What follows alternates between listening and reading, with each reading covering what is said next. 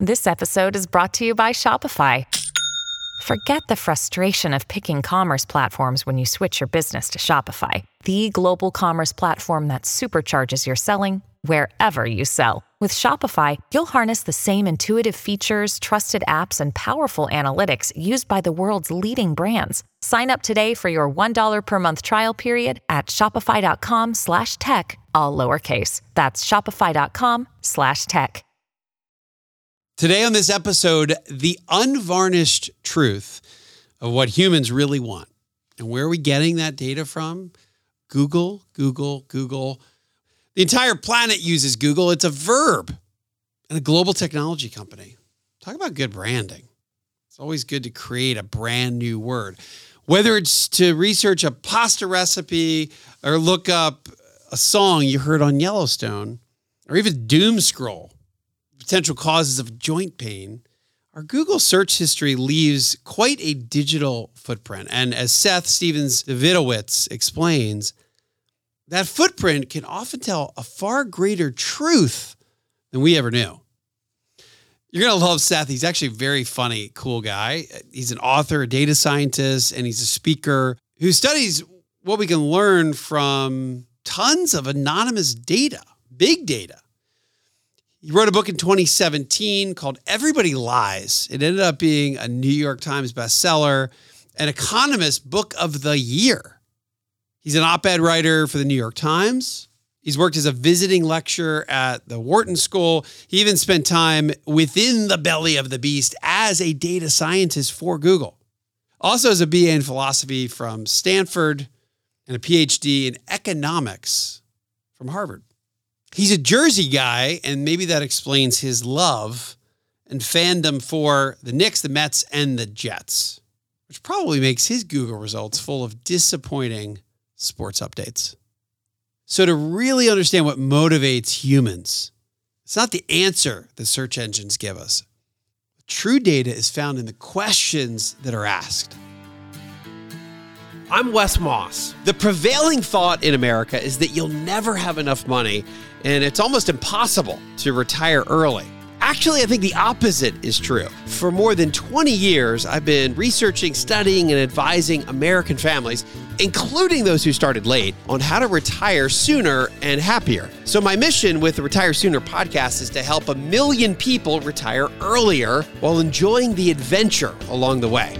I'd love for you to be one of them. Let's get started. Seth, welcome to the Retire Sooner podcast. I, I don't know exactly where to start here, but I, I guess if we sum up your work and your latest, first of all, let's just start with this. Everybody Lies is your very popular book. And essentially, what I've gathered from all of this is that you're able to figure out why we are lying by figuring out what people are really searching for. So maybe just explain to the to our audience here before we get into happiness, before we get into retirement, talk to me about your data science. Yes, that was my first book called Everybody Lies, and it was how you can use uh, the internet to see who we really are. And a lot of it was analyzing aggregate, anonymous Google search data. And kind of the idea is that people are really, really honest. So, you know, there's some dark topics where if you ask people in a survey, you know, are you racist? Nobody's like, yeah, yeah, of course I'm racist. They'd say, they'd say, no, of course not. And then but then if you analyze Google searches, you see, oh, these are the parts of the country that have the highest racism or questions about sexuality or, uh, you know, dark but important topics, child abuse, abortion, do-it-yourself abortions. There are all these topics where people are typing on Google what they're really interested, really thinking. And you know, by analyzing the anonymous aggregate data, you kind of get a better, more accurate view of humankind than we've ever had before. Well, let's get some examples of this. And, and I, I don't know if these are all you're looking at big data. Now, and this is important too. This is just anonymous data, right? Are you yeah, able exactly. to? Yeah, yeah. T- tell us just about that for a second. Are you able to just aggregate? Is this do you have to be so, working for a search place, or you can you do no, this? So a lot of it. So Google Trends is a tool that any that's uh, available to anybody, and you can see kind of where and when searches are most are made. Uh, and it's a tool. It's still underutilized. It's used more and more. When I first started, like I, I give a lot of lectures. Uh, a speaker around around the country, around the world. And I first started describing Google Trends. I was like, what the hell is that? And now, you know, at least 60, 70% of people have at least heard of Google Trends. I think a lot of people aren't using it as much as maybe they could be. And and again, it's just taking the raw big data and seeing what people care about, what what people are searching for. Yeah, exactly. Then how do you back into things like climate being a factor in, let's say, depression? Uh, the thought around when do you get hooked on your favorite baseball team? Like what ages do you get hooked? And, and that's fa- let me start with that one just for a second because that's fascinating uh, to me because I, I live in a melting pot city, Atlanta. You you have you don't have the strongest pro sport uh, loyalty here. I think it's because it's a newer, younger city where people have been moving and moving and moving. So you're coming from New Jersey or Pennsylvania for me, and you grew up kind of an Eagles fan, kind of a Phillies fan, but you don't hate the Braves. So when do you, do you ever switch over? The answer is not really. And then I see my kids. I got four boys, and they're all very into sports. I find that they're they're kind of into like 10 different teams because they like one player from this team. And I don't see any real heavy loyalty for, uh, for in pro sports when it comes to my kids. So tell me about when you get hooked on a team. Yeah, so this is a study actually it, using Facebook data, uh, likes, of different teams, and you see that uh, kind of the teams get a big bump among males if they were good when males were about eight years old. That's the biggest bump. So you know the the Mets, my uh, team, uh, they won a cha- uh, two championships, 1969 and 1986, and they have the most fans, 1977 uh, and 1994, kind of when people are, uh, uh, or no, sorry, they have most fans among men born 1961 and uh, 1978. Kind of those boys were eight years old when the Mets won championship. And you see that kind of throughout teams that uh, if the team's really good at eight years old among boys, they kind of win them for life. Uh, now I haven't seen how's that how that's changed. Uh, you might you might be correct. I've heard that there is some evidence that younger generations, the idea of a favorite team is kind of passe, uh, which is shocking to me. You know, that's kind of a big part of my childhood was finding my teams, uh, and I think you know people are moving away from that model. Maybe everyone's so into fantasy sports now, uh, so it's much more about the players, and and the players all move around so much. Yeah, I think that's that's interesting point you make. Is that you're right? They're into the players because they do care about their fantasy teams, which is really just about what player does what, not so much about a particular team. And here in Atlanta, the Falcons went to the Super Bowl my kids were in that sweet spot. You know, they were five, six, eight, nine, ten, and the Falcons lost the Super Bowl. And it was very depressing. It was like because we grabbed it out of the jaws of victory and the jaws of defeat, whatever that is, because we almost we we were about to win the Super Bowl and then we let it go to the Patriots in the last, you know, we just it was a disaster. And it almost crushed my children's loyalty to them maybe forever. oh, yeah, I don't know. I can relate. The Knicks lost a championship in 1994 against the Houston Rockets, and I still think that may have been the darkest day of my life, like that Game Seven.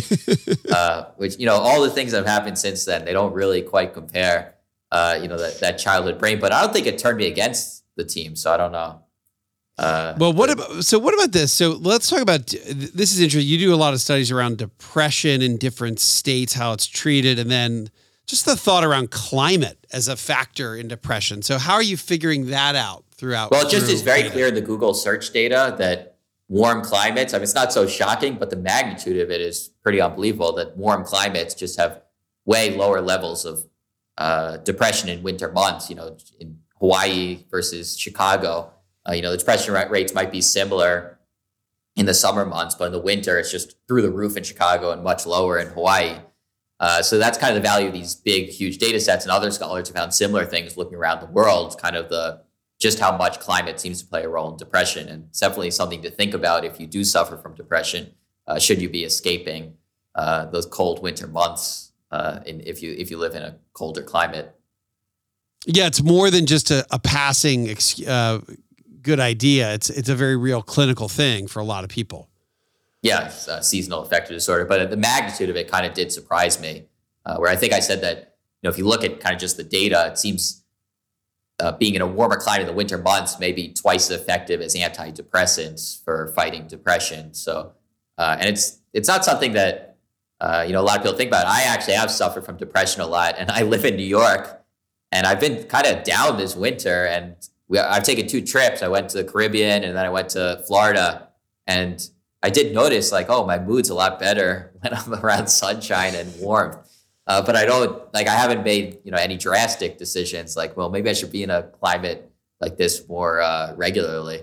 Yeah, you need to listen to your own data, I guess. It, it, it is hard. Uh, you know, I have a whole second book, Don't Trust Your Gut, and I just present all this data on kind of how you should make the biggest decisions in life and, you know, what career you should pick and how you can be happier. And uh, everyone's always like, you know, so how have you changed your life based on this data? And I, uh, I kind of sometimes exaggerate the extent to which I've made life changes because I find it just so hard. Uh, even when you know the data, you know that it's good to escape a winter, a bad winter climate, or you know that, uh, you know, it, the importance of socializing for for, for happiness, uh, or you know that, uh, you know, being an entrepreneur is a better path to wealth than being an employee, and you know all these things, and yet, you know, you're it's so hard to act on them for me, and I think for a lot of people.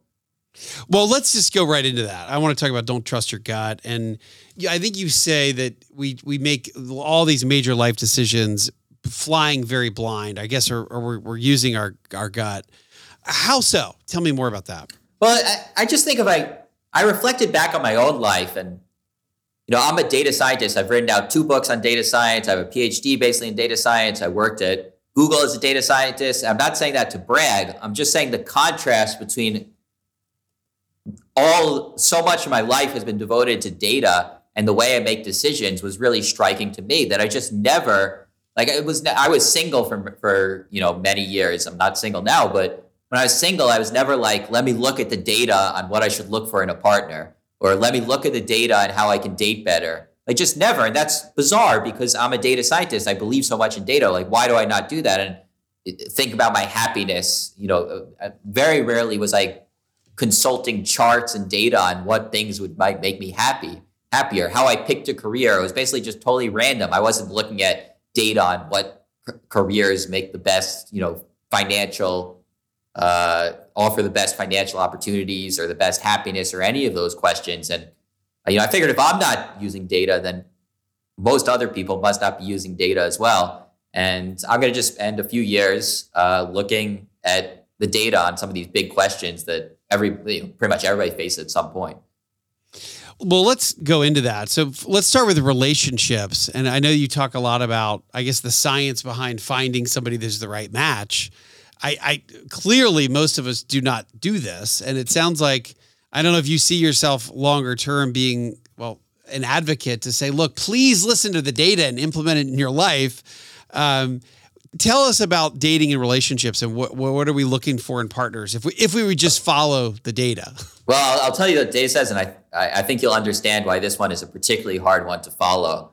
But the data basically says that all of us are looking for the wrong things in terms of long term happiness because, uh, you know, we're uh, many of us, if you look at the data from online dating sites, what are people drawn to? Well, you know, everyone's drawn. Most people are drawn to hot people. That's kind of the number one predictor of dating success. Someone who's physically conventional. Can you attractive. define that for our audience? When you say hot, what does that mean? I think most people know it when they see it, but uh, right. Okay. Uh, cool, cool. It's it's if if you ask people to rate someone one to ten, you know, the uh, researchers have said uh, rate uh, th- these people one to ten, you know, on attractiveness and the tens are just going to get way more messages than the fives, the fours, the threes.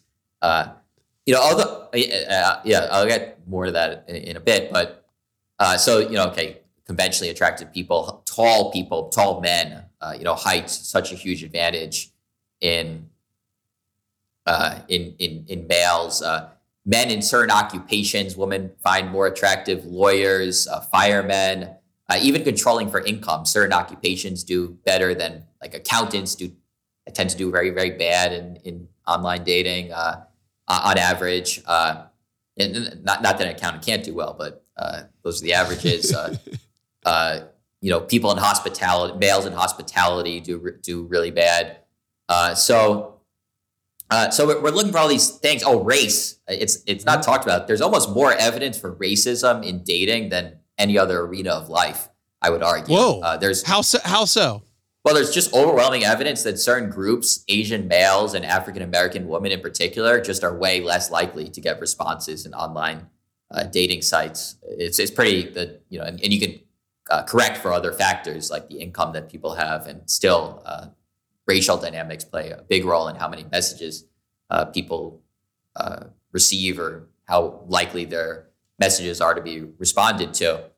So we're looking for all these things. Then you and that's been proven with uh, dating sites, and then data from dating sites. And you compare that to what actually makes people happy. Well, there have been big studies using machine learning models, eleven thousand couples, and it basically shows that everything we look for has just about no predictive power for long-term relationship happiness. So people who okay. end up with someone hotter, like I didn't know. I'm like maybe you get have a hot wife, a hot husband like you're going to have more wild sex you're going to be you're going to feel good every time you bring them to a party you're going to be happy in a relationship but there's basically no correlation between how hot your spouse is and how happy you are in your uh, relationship uh, similarly okay. how okay. tall your spouse is uh, what occupation they're in so, th- so again, none of those things do correlate to happiness race, at all. Is what yeah, you're saying? Not, none of the things, and the things that do, like yeah, what, what does most, it's these ve- these these psychological traits like you know those psychological quizzes. For me, my girl, my romantic partners are always giving me these psychological tests. Like, do you have, uh, you know, what kind of attachment style are you? And I'm always like, this is so annoying. I just want to watch, you know, a baseball game. Uh, like, let me do something else with my time. And it turns out these are like the only things that predict romantic happiness. So if your partner has something called a secure attachment style, which I didn't even know what that meant. Uh, but you know, you can take a test online and see, or you can give a potential partner more more relevantly a test. And people have secure attachment styles, uh, kind of the way they relate to other people, uh, probably due to childhood. Uh, that does uh, increase your chance of being happiness. People are more conscientious. People have a growth mindset. People are more satisfied with life. Uh, so we over massively overvalue these superficial traits, and I think money and looks, right? So dating is and, money and looks, which yeah. mean nothing long term. Very little long term. Uh, money does have a tiny bit, but very very little. And then the things, and we really undervalue these psychological traits which are again your attachment style if you have a growth mindset if you're a, a conscientious person that that ends up correlating with higher levels of happiness over time. If your partner has those, yeah, you're going to be happier if you end up with a partner with those qualities. Wow. So we are, it's totally flip flopped, right? We're yeah. thinking about the next six months and we're not, when we're dating, we're not thinking about the next like 50 years. That's the, that's the problem. That's part of it. That's the challenge, yeah. maybe. but you know, I tell right. people that I'm like, yeah, so don't worry about the looks of your partner. And I everyone's just like, you, Seth. Uh, I don't know if I can use that language on this podcast. They're, you can. It's this okay. is like the Joe Rogan podcast. Okay, they're like, F or maybe we believe. I don't know. We can always bleep that part out. But no, I, okay. I please, please, please, speak as freely as humanly possible. Okay, the, the data like, science shows that we appreciate that. Yeah, my data science on how people have received my dating advice is they do not like it. They're like, tell me how to get a hot person, which I actually have a section in the book that tells people how they can get a hot person but that's not give us a preview. Come on, give us a preview. Come on, give me give me well, a preview of that section of the book. Well, one of the big things about well, I talked about how looks impact your chance of getting a response, and you know that a ten reaching out to a ten, according to you know, people who are asked to rate the photos, is you have a much higher chance of getting a response than a one re- reaching out to a ten. Sure. But I was shocked, you know, not surprising at all but I was shocked the odds of what happens when a one reaches out to a 10. Like, what's the odds they get a message back? Uh, like a one, like this is someone like really at the bottom of the barrel, uh, you know, on physical appearance, reaching out to, you know, a borderline model. Sure. And I thought, okay, what are the odds of the response? I'm like, okay, one in a billion. Like, uh, yeah, that's not I would say like, yeah, one in a million, literally. One in a million. Like, that's just not going to happen. And it was around 14% if it's a man reaching out, and it's around 30% if it's a woman reaching out. In the data set they use, it could be a little different for different dating sites, and there are you know some caveats. But I think the general point that asking someone out, you may have a higher probability of success than you think. And then you use that, combine that with basically there's a law of statistics. If you have a 14% chance of getting a yes and you do it 30 times, you have a more than 98% chance of getting one yes. So if each time you have a 14% chance and you do it one, two, three, four, five, you keep doing it 30 times, you'll get up to a 98% chance. So basically, I think what a lot of people don't do enough is just ask more people out. Uh, you know, and uh, that's certainly been, uh, you know, which, you know, because I think people are scared of rejection. I understand why people don't Sure. do that uh, and humiliation. But I think a lot of people, you know, if you look at sometimes I'm walking down the street, I'm like, how did this person end up with that person? we Uh, all like- say that, Seth. Yeah. We all say Yeah. that. How did they? Did they just Yeah, ask? like- it was a numbers game.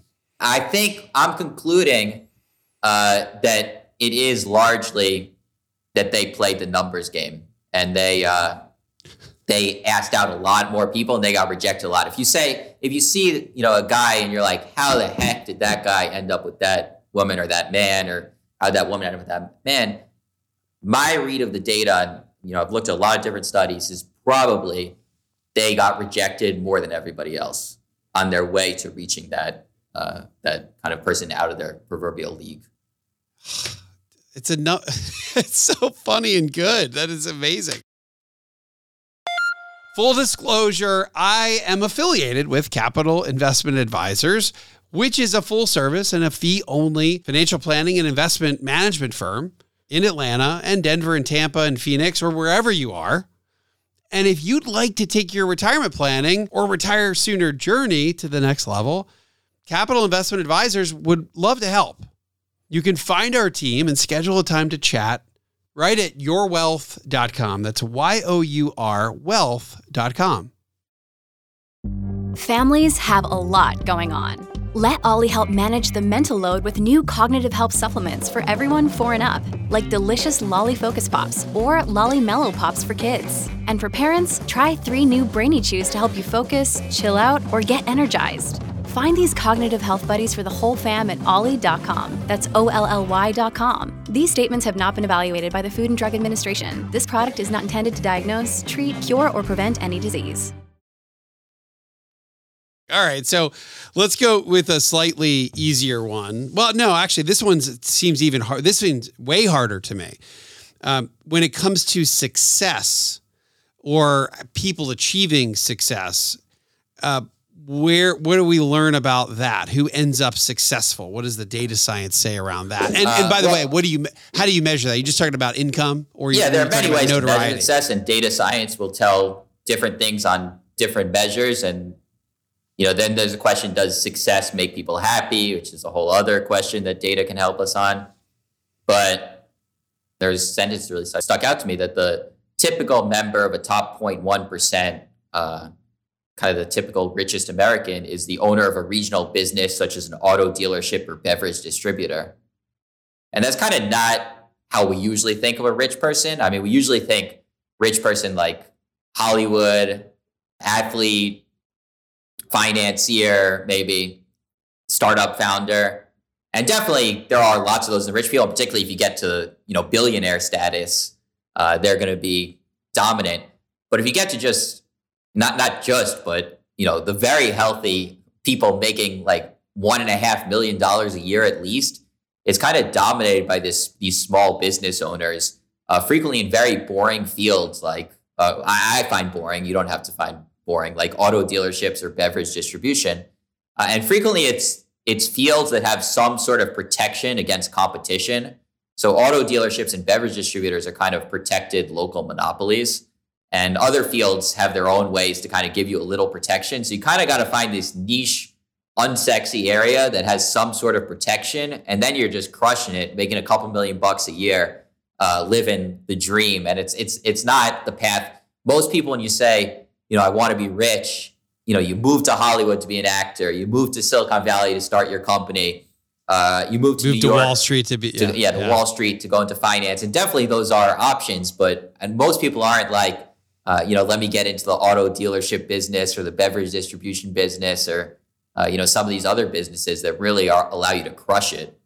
Yeah, it sounds like that wouldn't even work on a dating profile. Beverage distribution. what industry are you in? Yeah, I beverage think if you're a distribution. beverage I'm gonna put I'm gonna put them over there with the accountants. Yeah. Well, if you're a beverage distributor, maybe you just have to put like your income like right there. Just be like two million dollars a year beverage distributor. you have you have data around making us a good parent, and I don't even know how you. How do we even measure? How do, what do you say is good? How do you even measure that? yeah, so that's another area where uh, I, you know, there's obviously a lot of different measure measures, but one of the things that's surprising in the data is how little overall parents matter. So you would think, I think most parents. I'm not a parent, but also I just want to apologize. I wasn't dissing the accountants or, or the ones on the one to ten scale or the shorter guys. I'm just presenting the data. No, that's I, I always say that when I have I say, listen, it's not that there's anything wrong against this group, that Yeah. group. I'm like I we have happy and unhappy retiree traits, and Yeah, one of them, I think one of them showed up on the unhappy retiree list was hunting, and I remember like getting real feedback, like that's bull-" you know, Yeah, yeah. and I was like, no, no, no, no. I always say it's Yeah. data. I, it's not what I think. It's Yeah. the data. I'm just- yeah, I'm just presenting Nobody's the gonna blame exactly. you. Uh, so anyway, so the first thing in parenting, Parenting, yeah. in the data on parenting is that the overall effects of parents. The way they study this is pe- adoptees. So sometimes people are there are these adoption programs where it's kind of randomly determined uh, what who ends up who your parent ends up being, and it turns out kind of parents matter overall to much less than just about everybody thinks. On most dimensions income education there are a few things you can influence. Uh, one of the things you can influence most actually is how your kids think of you. Do they think they had good parents? So you can't change how educated they are how rich they are how happy they are but you can change you know how they think of you which is something that is pretty valuable to most to most parents. But so you know some of the big things uh, again education income happiness. Parents don't really influence things. Values. Uh, parents aren't having a huge impact. So you know all these decisions we sweat about when you actually look at the overall effect the effect just isn't that big. Uh, that said uh, there is one decision that parents make that may have kind of a disproportionate imp- impact and that's where parents raise their kids. So there's all this research again from tax data, which is just becoming available to researchers, that where kids grow up just can dramatically impact uh, any outcome we, we can measure in tax data. So how educated they are, how rich they are, uh, whether they have, have kids as a teenager. Uh, neighborhood really does matter for uh, parents. And what is it about a good neighborhood? Like, why are certain Yeah, what is that? uh, really good? Yeah, how, And we yeah, can how also, do you measure that, or like what's good? Yeah, we can also compare it to uh, other facts about the neighborhood. And it turns out a lot of the things you think might really matter. So, you know, great schools or a booming economy, those don't really matter a lot that much at all. The things that really seem to matter are quality the qualities of the people in the neighborhood. Do people are two percent of two parent homes, uh, per, a percent of people with college degrees, percent of people return their census forms, a very, very random uh, measure. But it seems to be something about adult role models, giving your kids good adult role models. And there's actually also studies that if you have a daughter, if you raise her around a lot of female scientists, she's more likely to become a female, a scientist herself when she grows up. So I think we don't think how much the other adults we're exposing our kids to are impacting them and uh, you know how they turn out. Uh, you know, and even if you know, apart from the actual place you live, the city you live, the block you live, who are you exposing your kids to? Like, are these people you want them to turn out to be? Uh, I think one one kind of thing, one of the reasons that parenting is overrated but neighborhoods are underrated is kids have complicated views about their parents. So sometimes kids think their parents are the coolest people. Sometimes kids think their parents are the the least cool people, the people they don't want to be, the people they want to rebel against. But neighborhoods, kids tend to think they're pretty cool regardless. So they may rebel against you, but they're not necessarily going to rebel against the other people you expose them to. So I kind of recommend outsourcing parents parenting a little bit. Expose your kids to people you want them to turn into. Parenting is overrated. Neighborhoods are underrated. Yeah. I'm, I'm going to take that as probably the favorite thing I've heard in a long time. That yeah, and that is true. I do think I think about it. Huh. Yeah, I'm thinking back as I I'm thinking back to when I was a kid, how much did I consider or look at and judge my parents on their friends?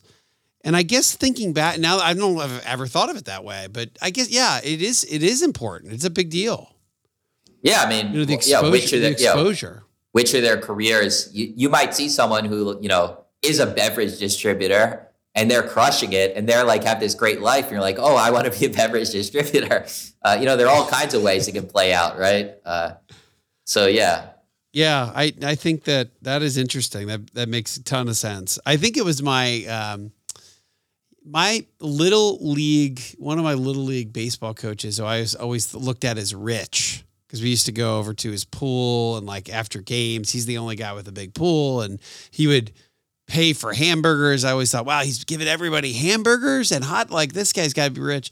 And you know what? He was a small business owner. Yeah. He had an insurance agency in southeastern rural Pennsylvania and probably made an absolute killing. He had like Yeah. a cool truck. I remember he'd drive this giant F three fifty truck. He's got this great. You know what? And that's maybe why I wanted to become an entrepreneur. It's it's not an insignificant thing to, for me to remember in my mid to late forties relative to when I was like seven. yeah And I still remember that. Maybe it had an impact. All right. What about, and, and this goes back to, I want to go back to success and then happiness for just a second. Is it, is it mostly because you're a data guy, you can't, you're not really defining what success is? Is it, are we pretty much having to look at income data here or is there any other measure of success? I mean, yeah, sometimes like one thing I think about as a data scientist is you go to war with the army you got, not the army you want.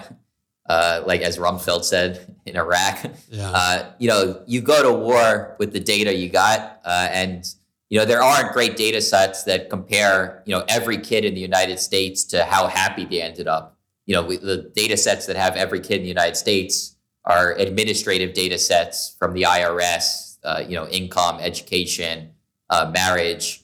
Uh, so it obviously would be great to also measure happiness on, uh, you know, in that dimension. How much does a neighborhood impact adult happiness? Because I think obviously money is not, or edu- and education aren't the only things that matter. But uh, on that question, there isn't data. So How about this? What makes in now again? This is a harder question because it's even broader than success. Is is the is the, is the term happiness right? So I, we write about the happy retiree here. What do they do? What are the five financial traits of the happy retiree? What are the five life habits of the happy retiree? What? How do you define it, or what makes people happy? And then what? And what data are you finding to figure this out? So there's kind of revolutionary understanding of happiness uh, thanks to iPhones. Uh, so not iPhones haven't made people happy; they make people miserable. uh, but they actually have allowed us to understand basically how miserable iPhones and other things uh, make people. There's this project Mappiness that I became obsessed with. It's really cool. They ask people uh, on their phone, they ping them uh, maybe multiple times a day. They say, uh, "Who are you with? What are you doing? And how happy are you?"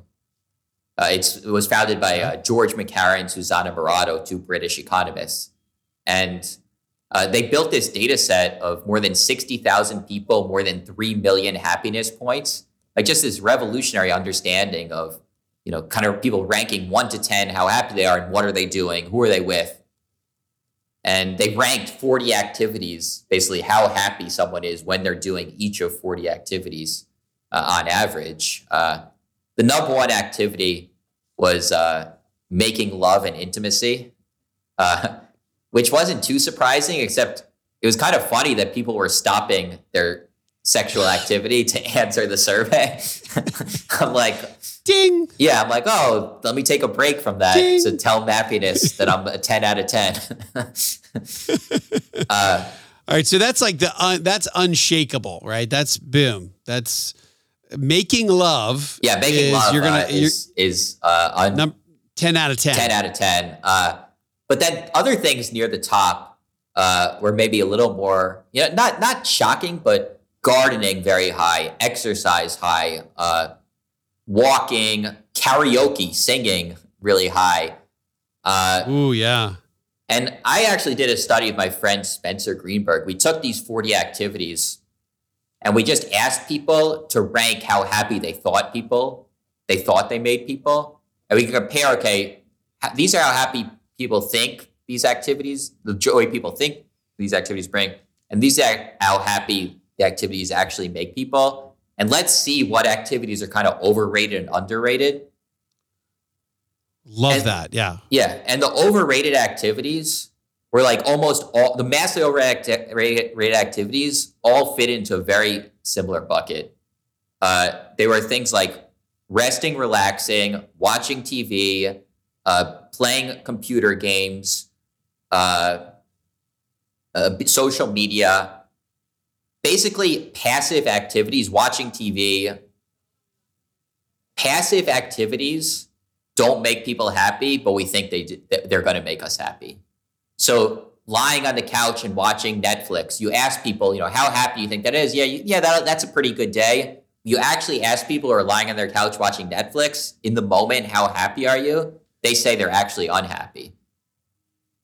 And the Huh. Wow, activities okay. That makes that give people more joy than we expect are things like going for a walk with friends, uh, yeah, going out with friends, uh, going to a museum or a show, kind of things that require more energy.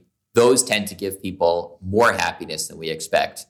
So I think we're all kind of fighting our own minds, our own laziness, basically. Our minds are tricking us to do nothing, uh, to like lie on the couch, play that computer game, watch that show. Uh, and really, that's not a path to happiness. You got to go out and do stuff if you want to be happy. Well, I think it, this really relates back to the happy retiree, and I and I and I do the, the happiness results I've gotten, and I, I didn't do it in the big data way like you've done, but it, it very much it seems to have this high correlation around anything that's socially interactive, whether it's exercising or any sort of sport, whether it's tennis or pickleball, something that is active is really ends up ranking really high on the list, wh- whether it's physical slash social, maybe even better if it's both combined. But it's a, it's I, I love looking at things as over versus underrated. And so again, resting, just hanging out on the beach doesn't doesn't really rank all that high necessarily. Well, unless you're having sex on the beach. What what is the you actually talk about the ultimate thing in the world Yeah, when it comes to like pure happiness is what? Tell our audience yeah, I said the data driven answer to life is being with your love on an 80 degree and sunny day, overlooking a beautiful body of water, having sex. Uh, because those are actually the highest ranked of everything. So the highest ranked people to be around is your romantic part person to be around is your romantic partner. Highest ranked weather is 80 degrees and sunny. Uh, highest ranked environment to be in is uh, by near a body of water, and highest ranked activity is sexual is have is intimacy. So you put them all together, it basically converges on sex on the beach. the uh, there's a reason that that a perennial drink was named that many years ago. Um, what about so what water? Where, how do you, how did you get the water data? Yeah. And like and how how are you?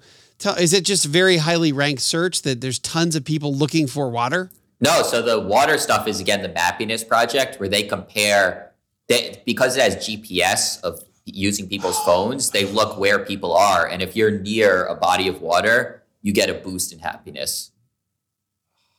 Warm water. Yeah. Warm and water, and it boosts happiness Yeah. uh, in a good neighborhood. well, if you want to raise kids, if you're raising kids. Yeah, if you're gonna have kids. Um, tell, let's talk about money for a minute. Is there um have you found any correlation between more income? Well, first of all, there's a there's the, the there's the distinction. There's income and then there's overall net worth or wealth, right? So your ta- tax structures typically are, are probably looking more towards income, and it's a little harder to judge wealth. But again, if you have a billion dollars, you're probably getting millions in, in dividends alone. But my but my question then goes back to: Did you see a correlation between money and happiness? Higher so plateaus? You, there's a there's a popular study from a long time ago that said that uh, happiness plateaus at seventy thousand dollars a year. You might have heard of it, heard it. So like kind of Sure, up until yeah. then, there's a big effect, but at seventy k, it kind of stops. that's actually not true. Better data has come out and it finds uh, that happiness, there's no point that we found where happiness plateaus. It increases uh, throughout the income distribution. That said, it increases in what statisticians call a log form, which is basically doubling your income increases your happiness the same amount. So you need more and more income to increase your happiness. And going from 40,000 to 80,000 has the same effect of going from 400,000 to 800,000, which has the same effect of going from 4 million to 8 million. So basically, you need to, uh, you know, the, the early effect, the, the effects at higher levels uh, are, are smaller. Uh, but but they're, they, they, and the, and the other thing to note is the effects aren't as big. And this gets probably to your happy retiree study. The effects aren't that huge compared to other things. So people with a net worth of $8 million are happier than the average person. But the happiness boost of having an $8 million net worth is only about half as large as the happiness boost from being married. So, in other words, uh, you know, money, having an eight billion dollar uh, net worth is going to help, but just keep it in perspective that just getting married is uh, given would give you twice the effect of, of, of a net of, of in happiness of that net worth boost. So someone who's working nonstop and doesn't have any time for dating just to get that $8 million net worth and sacrifices their friends, that's probably not the best path to happiness. Uh, like the things that matter more, friendships, uh, marriage, relationships, those are kind of bigger, uh, those have bigger impacts on your well-being than money, but money does does have an effect. When you need mealtime inspiration, it's worth shopping Kroger, where you'll find over 30,000 mouth-watering choices that excite your inner foodie. And no matter what tasty choice you make, you'll enjoy our everyday low prices, plus extra ways to save, like digital coupons worth over $600 each week. You can also save up to $1 off per gallon at the pump with fuel points. More savings and more inspiring flavors make shopping Kroger worth it every time. Kroger, fresh for everyone. Fuel restrictions apply. You're a data scientist, so I would ask you. I, I the way I look at the money data, at least the the research that we've done, is I think of it as this plateauing effect, but it continues to rise as income goes up, or net worth actually net worth goes up. But I call that diminishing marginal returns for each new dollar of happiness. Like, is that would that jive with you? Yeah, that's exactly what I'm saying. That's kind of this curve, that a log curve that just slows down. So Except yep. there okay. is some evidence. Uh, there's another study that says that there is this gain at, at the level of about $8 million. They interviewed like a, people a wide range of wealth. So there may be my theory on this. So, so one thing you also see in the happiness data is that doing chores really sucks. Uh, like people are not happy cooking, cleaning, waiting on a line. Like that's just not, you know, that doesn't make people happy. And I think there is a level, you know, you talk about living on dividends. If you have a net worth of $8 million, you know, 4% of that is already what, 320, yeah, 320K. Uh, you pay a little tax on that. You're living at a level where you can outsource, you can have a housekeeper pretty consistently, uh, you know, live in a person. Uh, you can kind of outsource a lot of the drudgery of life. And I think that does uh, help a lot. Okay, so you're saying data did see at least some sort of material, at least a little bit of a boost at the $8 million net worth level? Yeah, yeah, exactly. Interesting. And, and so it's a little jump up. And and you attribute that back to is this also from the data or is this just no? This that's my hypothesis. I don't know the reason for that, but okay. if I'm thinking about why would eight million kind of reach that point, that's when you have such freedom to get out of doing the things you don't want to do and devote you know devoting your life to you know, uh, you know if you look at the studies on what makes people unhappy a lot of things that make tend to make people unhappy are things you kind of have to do in the maintenance of life. So working it for example uh, this is kind of depressing. Working was the second least happy activity. It was just slightly above being sick in bed Hold Uh, on. Okay, so gee, you got to be kidding me. So No. out of the 40, Yeah, out of the 40, the uh, this is George MacKerron and Alex Bryson. So give the- me the bottom couple here. That's crazy. Yeah, so I, I actually, I, I would have told. I actually thought you were going to say like working was number like five or No. six on the list. no, uh, Okay, working, is very low. is- it's number 39. 39, yeah. Sick in bed is number 40. yeah, it's kind of depressing, isn't it? That's amazing. Yeah. What what's what was 30 like 38? care care or help for adults. Uh, you know, not something Oh, people do that often, but if you're caring for mom or dad, uh, that doesn't make people happy. Uh, waiting, queuing, Waiting in line. yeah. Uh, administrative, finances, organizing. In a meeting, a seminar, or class, Ooh. traveling, commuting. Oh And yeah. Commuting just alone is Yeah. 34. Wow. Yeah. Okay. and housework chores and do it housework and chores is 33 so one of the things you see in the activities at the very bottom is they're the annoying things that you have to do as a part of life right so you can't not wait in lines uh, you can't not work presumably you have to feed yourself uh, you have to take care of administrative finance organizing you might have to commute you have to do housework chores do it yourself so I think the fact that those activities, perhaps not surprisingly, rank so low is one of the reasons that people above a, wor- a net worth of $8 million or $10 million do legitimately get a boost in happiness. Because if, your if your net worth's that high, you are able to do a lot more, fewer of those annoying things. Sure. Yeah. You're not as yeah. You're not. You may not be working. Um, yeah. A lot of these are outsourceable. You're right. Yeah. At that level, but all, but only in extreme le- levels of wealth. You can't really uh, stop working and you can't stop work stop working and stop doing chores uh, if your net worth's even three or four million dollars. Maybe you could stop working, but you'd have to live a frugal lifestyle and do a lot of the chores. So you can't. The only way to stop doing both is to have a really high net worth. How about the? I know that's something you talk about as the work trap. Can you explain that? Well, just that work, you know, does, uh, you know, is the second lowest ranking activity, and uh, they also from the same happiness project they look at uh, what people are doing while they work, and my read of the data is the only thing that really makes work tolerable is working with your friends. So Interesting. yeah. So if you're if you're at work but you're also with your friends, then work is not so bad. Uh, if you're if you don't like the people or you're by yourself, then work's going to be pretty tough. So I think that's something that people undervalue in picking a job or, or deciding whether to stay in a job. Do you like the people you work with?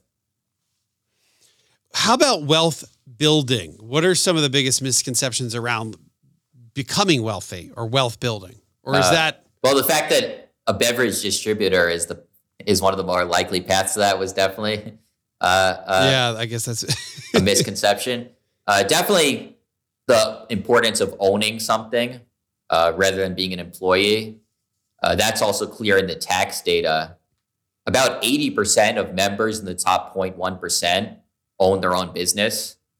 So again, you see, you know, a lot of TV, you might see CEOs and, you know, em- em- employees. That's that's really not. You're pretty capped there.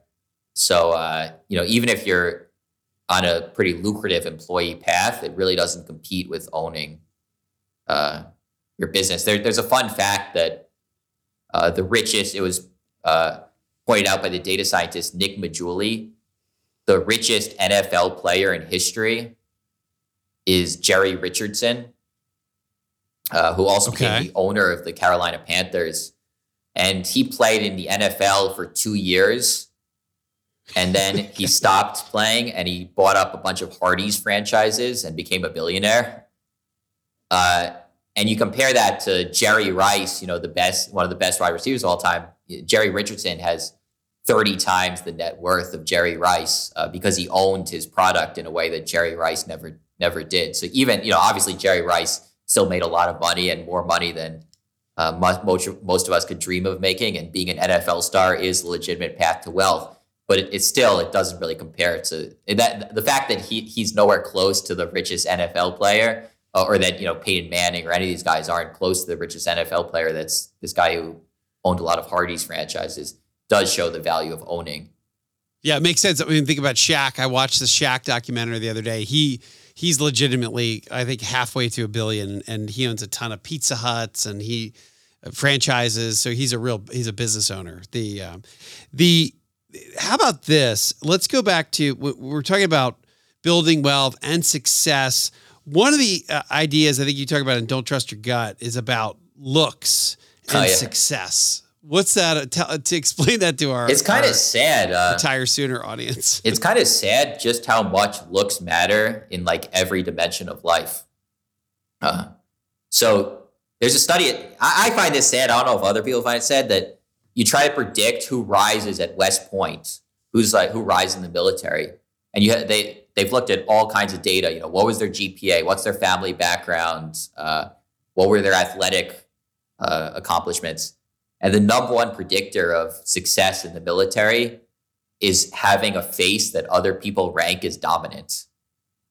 So basically, forget everything. If you just look like you should be dominant, you will rise higher in the military. And uh, this has been proven in politics that looking competent is one of the biggest predictors of a politician winning. You can predict 70% of Senate races just based on uh, which candidate looks more competent which again is sad. We'd like to think, you know, the winner is going to be the one with the, uh, you know, the best ideas or the smartest, the hardest working. It's frequently is someone who just looks the part. Uh, there are also studies; these are even more depressing. Looking baby faced is a massive predictor of being uh, uh, judged innocent in grand juries. So just like ah, that guy couldn't have killed those people. He's look look at him. Uh, he looks like a, a you know cute. Uh, so yeah, it's it's a little depressing uh, how much looks matter for success. Wow, and and anything on income and looks? Have they done studies on that? I'm yeah, sure? I mean, also just that looks are a big predictor of income. But one of the things I did, I did this a little study on myself uh, where I could just I tested, I created using AI. I expect nobody to do this because you have to be nerdy than me uh, different versions of myself, uh, versions of myself with different hairstyles, different glasses, no glasses, smile, no smile, beard, no beard. And I asked people to rank kind of which one looks uh, the best on many dimensions. And I found out I looked the best with glasses and a beard. Uh, so now I usually wear glasses, except when I'm on a podcast interview because I'm too close to the screen. But now I usually, my look is uh, glasses and a beard uh, which is apparently the best version of myself according to the data. according to I'm like, if, if, it matters so much, I might as well figure out how I come across, right?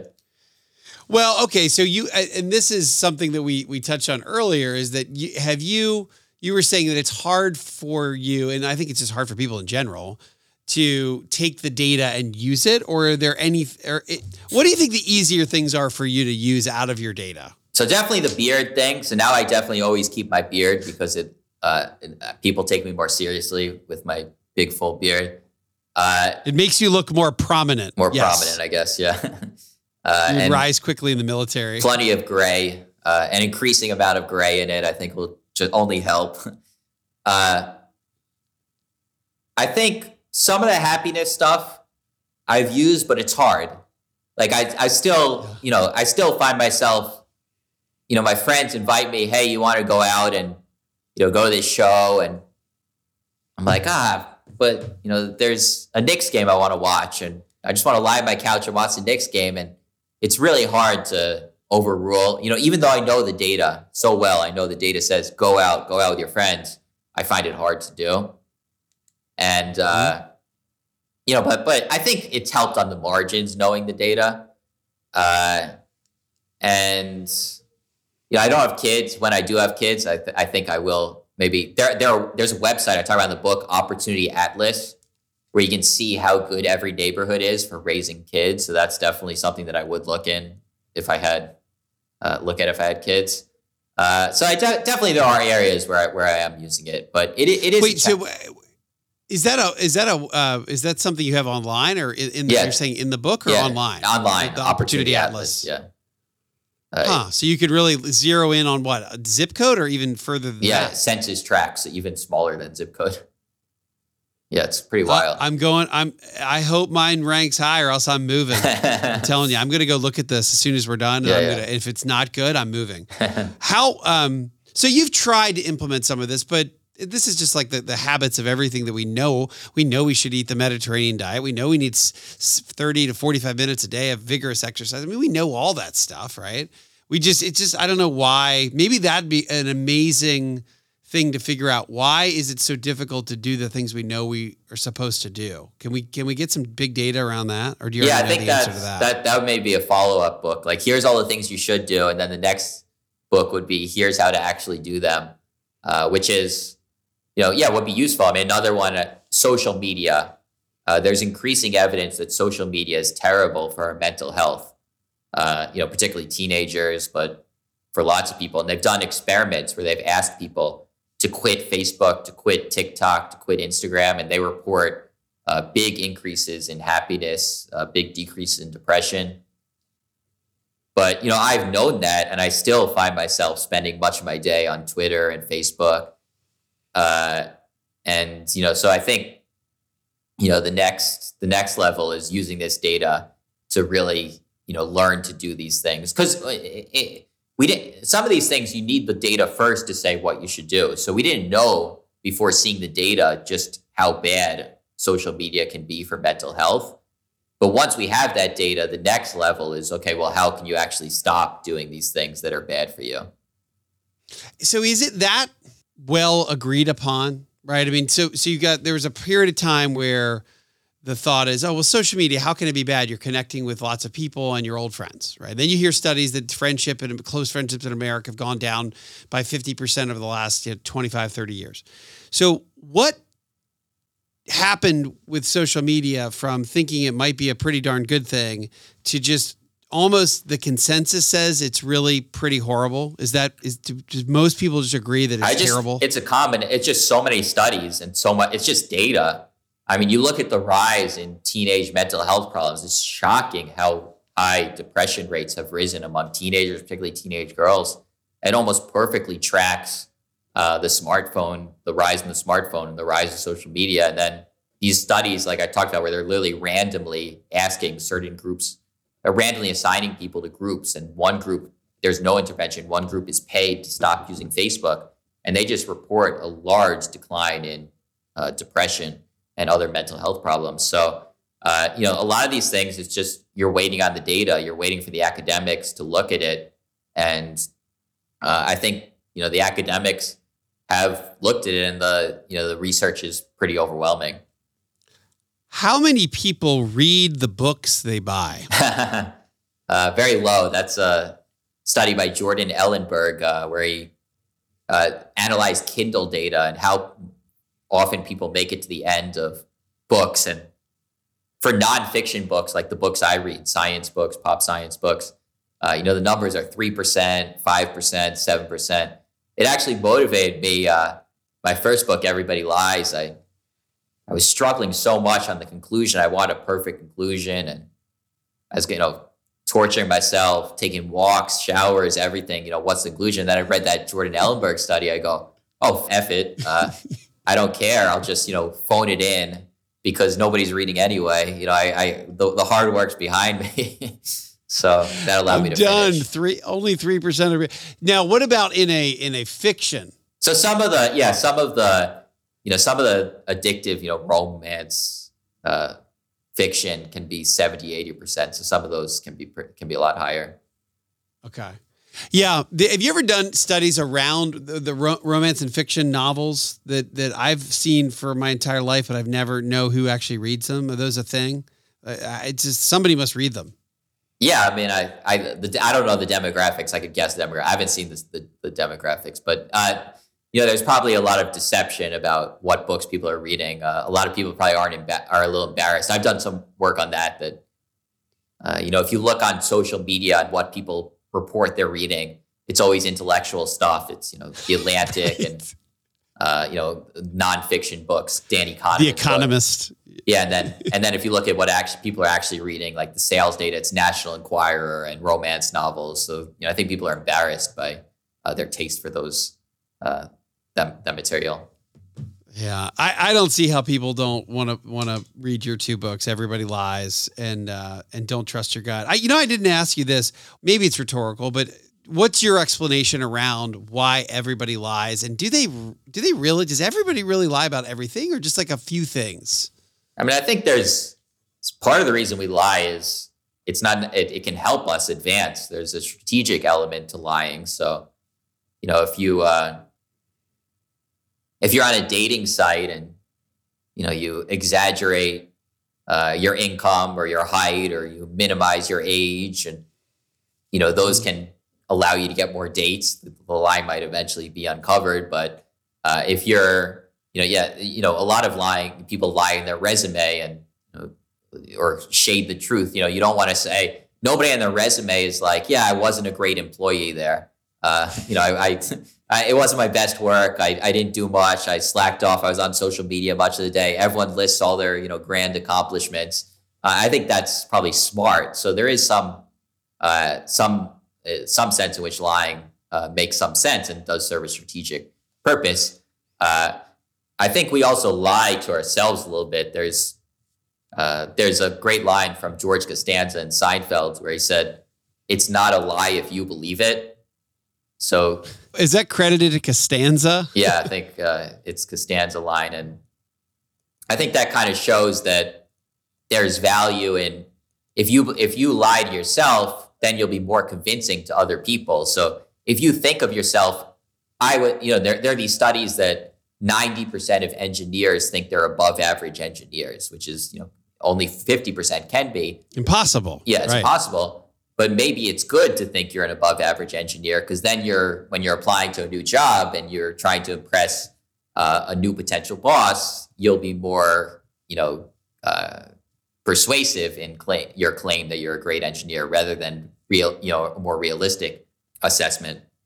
Parental concerns sons versus daughters. Oh yeah that's just google search data where parents are much more likely to ask if their son is a genius or is gifted, and they're much more likely to ask if their daughter is overweight or unattractive. Uh, it's it's uh, much more cons- much more intrigued by the intellectual potential of their uh, sons and much more concerned about the physical appearance of their daughters. And that's again, that's just that's seeing what people are caring about. That's you, you would never you'd never read that in a parenting book. Well, and that might be parents may be lying to themselves. They may not think they might have a son and search is my son a genius? And think if they had a daughter they'd ask the same question. But the aggregate data says that that's probably not true. So maybe we'll, we'll wrap it up here um, and maybe the data is the same for podcasts. Nobody ever makes it to the end. So i'll phone this last question in. If you were to what in your opinion if you were able to wave a magic wand and actually listen to your data I, i'm sorry enact or act on your data you're uh, approaching retirement. You're somebody in the, you know, you're 60 and you're getting ready to retire. What data would you encourage them to really look, take a hard look at? What matters? You, you talked about what matters when we pick a spouse, even though we don't look at it. What matters if for the 60 year old American to have an awesome retirement? I would say your relationships with other people are the biggest predictor of happiness and the time you spend with other people. So put much of your energy into close friends, romantic partner, uh, and enjoying your time with them. By the water. By the water. awesome. Amazing. Hey, y'all, this is Mallory with the Retire Sooner team. Please be sure to rate and subscribe to this podcast and share it with a friend. If you have any questions, you can find us at wesmoss.com. That's W E S M O S S.com. You can also follow us on Instagram and YouTube. You'll find us under the handle Retire Sooner Podcast. And now for our show's disclosure. This podcast is provided to you as a resource for informational purposes only and is not to be viewed as investment advice or recommendations. This information is being presented without consideration of the investment objectives, risk tolerance, or financial circumstances of any specific investor and might not be suitable for all investors. It is not intended to and should not form a primary basis for any investment decision that you may make. Always consult your own legal, tax, or investment advisor before making any investment or financial planning considerations. Please refer to the full disclosure in the podcast description for any additional information.